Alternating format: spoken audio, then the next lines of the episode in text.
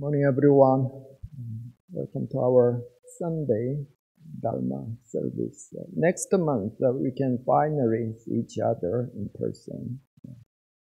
In Middle Ages, uh, the woman who are giving birth to a baby, many women died in the neighboring process uh, along with the babies. But there was uh, one incident that drastically reduced the infant, infant mortality rate. You know what that is? That was a really simple thing, but saved lots of uh, babies as well as the laboring mother. The midwife, before that they get the baby, washed their hands. In those days, they did not know the existence of uh, germs, uh, bacteria. So then simple act saved lots of people.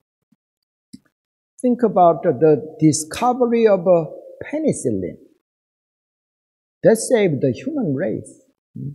According to the statistic, whether it's a penicillin or other kinds of uh, antibacterial agent saved over 200,000 American lives annually. It, life expectancy was raised from 5 to 10 years whether it's uh, penicillin or any kinds of uh, scientific discovery. Think about the life without the internet or electricity or airplane and so on. They really facilitate, not just facilitate, they really saved in many aspects of the human life. It is really true. Knowledge is the power especially the knowledge of science and technology has become the cornerstone of our civilization. But from time to time, through the mass media, we hear that very highly educated people do some very dishonest thing. They go to jail, etc., from embezzlement, etc. I moved to the States uh, in 2000. A couple of months later, when I turned on the television, I saw two airplanes hit the Twin Tower. I, at first, I thought it was just a movie. After that, 9-11, one journalist asked Muslims who's born and living in the United States, how do you think of those uh, suicide bombers? They all said it's a really, really wicked, wrong thing. But what surprised me was uh, most of them believed that those suicide bombers uh, directly go to heaven because of their sacrifice, even though they object to that terrorist act.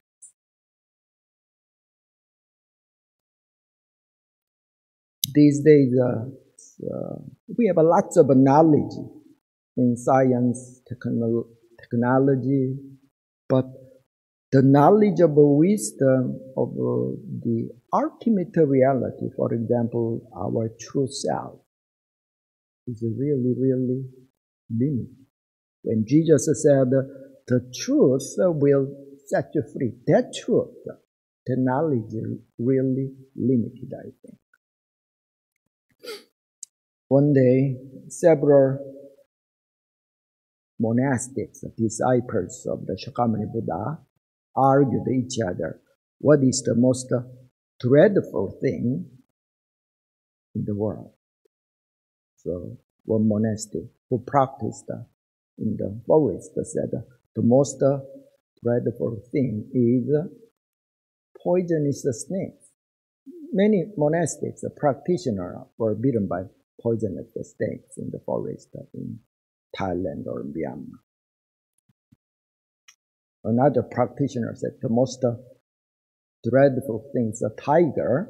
They were hurt by tiger. But Buddha said the most dreadful thing in this world is the human ignorance. Particularly the ignorance of our true self, who we really are. That ignorance is the most dreadful thing Why? That ignorance is the root cause of suffering. Our founding master Sotaesan divided two kinds of wisdom or knowledge. One is the knowledge of the outside world. He called that the knowledge of uh, human affairs, scientific or uh, technology knowledge. The second kinds of wisdom or knowledge is the knowledge of inner world our mind or our true self. Sotaesan said that the knowledge of universal principles, universal principles. He said, if a human in this world, if the knowledge of science, technology is only advanced, just like these days, when the material civilization is highly developed, compared with spiritual culture, then it's like the person who is physically very strong, but mentally ill person. The, the world where spiritual culture is highly developed, like some old days in China, but the material thing is not advanced. It's like the person whose mind is healthy, but physically sick person. In either case, uh, that person cannot live happy. Material things and uh, spiritual things, both are important. the British historian uh, Toynbee said, the material civilization is developing at the pace of a rabbit.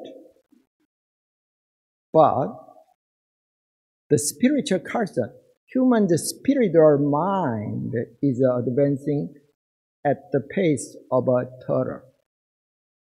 That kind of imbalance, particularly these days, is the cause of suffering. So how can we cultivate our true wisdom, innate wisdom, particular wisdom to realize our true self, which is the foundation of our attaining freedom of mind. Whether it's uh, wisdom or knowledge, it can be attained by studying and cultivating and contemplating. One French philosopher said, I think, therefore I am. I think this is the foundation of a Western civilization. But when the master asked, if I don't think who am I?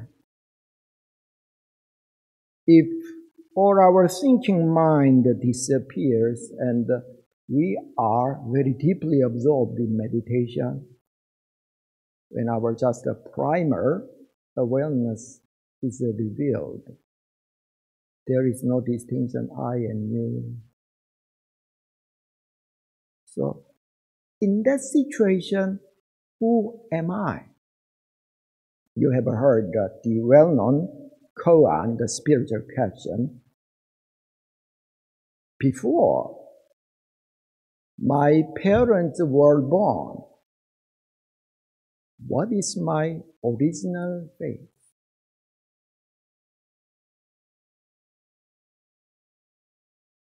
So, in order to attain the true wisdom or prajna, our innate wisdom, it may start from our thinking mind. At first, we can study it, contemplate on that. But in order to see into the ultimate reality from a certain stage, our thinking mind should disappear. Do you know what prajna Sanskrit literally mean?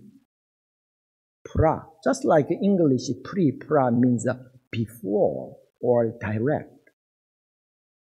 Jnana in Pali or Sanskrit means knowledge or wisdom.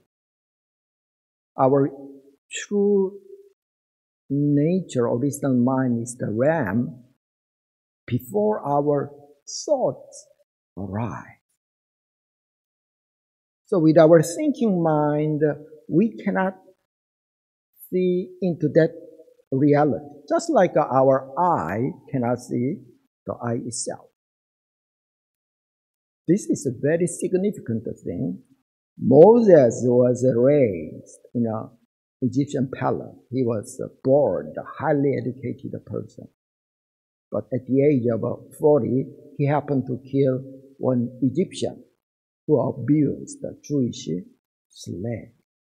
So he had no choice uh, to flee to out of the Egypt to avoid the death penalty. That was the law at that time. So he fled to Midian, a desert country south of Judah. He met God face to face, according to the Bible, from the burning bush at the age of 80. When Moses was uh, intelligent, highly educated, he could not meet God. But when he lack of all his knowledge and wisdom, when he become a person with a pure simplicity and uh, innocence, he could uh, eventually encounter God. Particularly in the Zen tradition, masters uh, created some skillful means, like koan, koan, spiritual question. What's the sound of a one hand clapping, something like that. To see into the reality. At first, uh, we can study it, contemplate it, but the nature of the koan is it defies our thinking mind. With our region or thinking mind, uh, how can we understand what the sound of a one hand clapping or what is the original face before our parents were born. So when the practitioner's mind becomes uh, calm and focused, uh, then lots of spiritual questions arise. But or when our mind becomes more empowered and strengthened, then we can go very deep in the spiritual question. And in Zen tradition, they say, 일의지하 만의적자. That literally means uh, all spiritual questions merge into one and disappear under one, one greater question. That one greater question is, who am I? What is this? We call them mind or consciousness, but what is that really?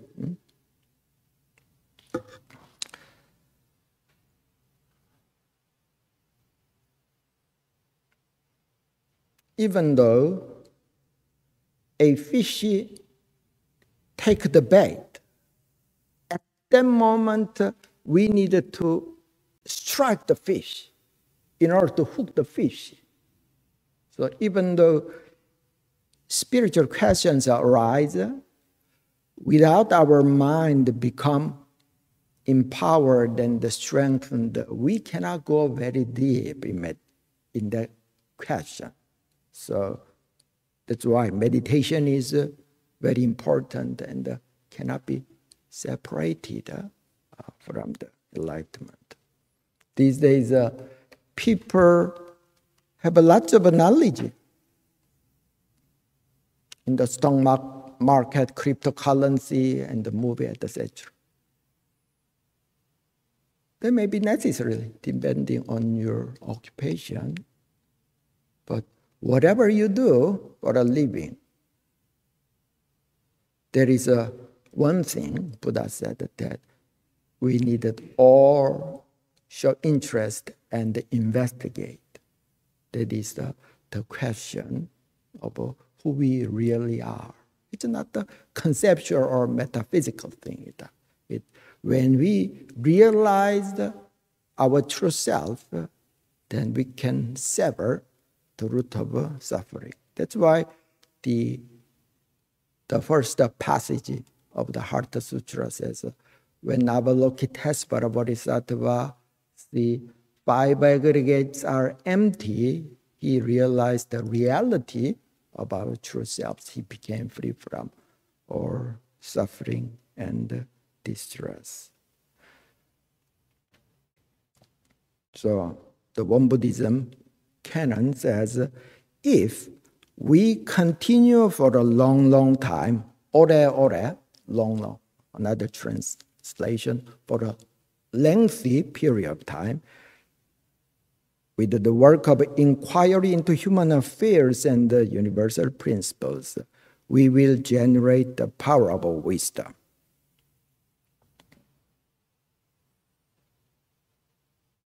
Even though you have a lot of knowledge in medicine or psychology, I don't think it helps to break your bad habits or go of your attachment, for example.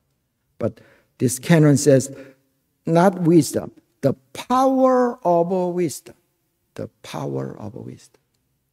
When we attain the prajna, that true innate wisdom, it has the power to diminish our attachment, to break our bad habits, etc.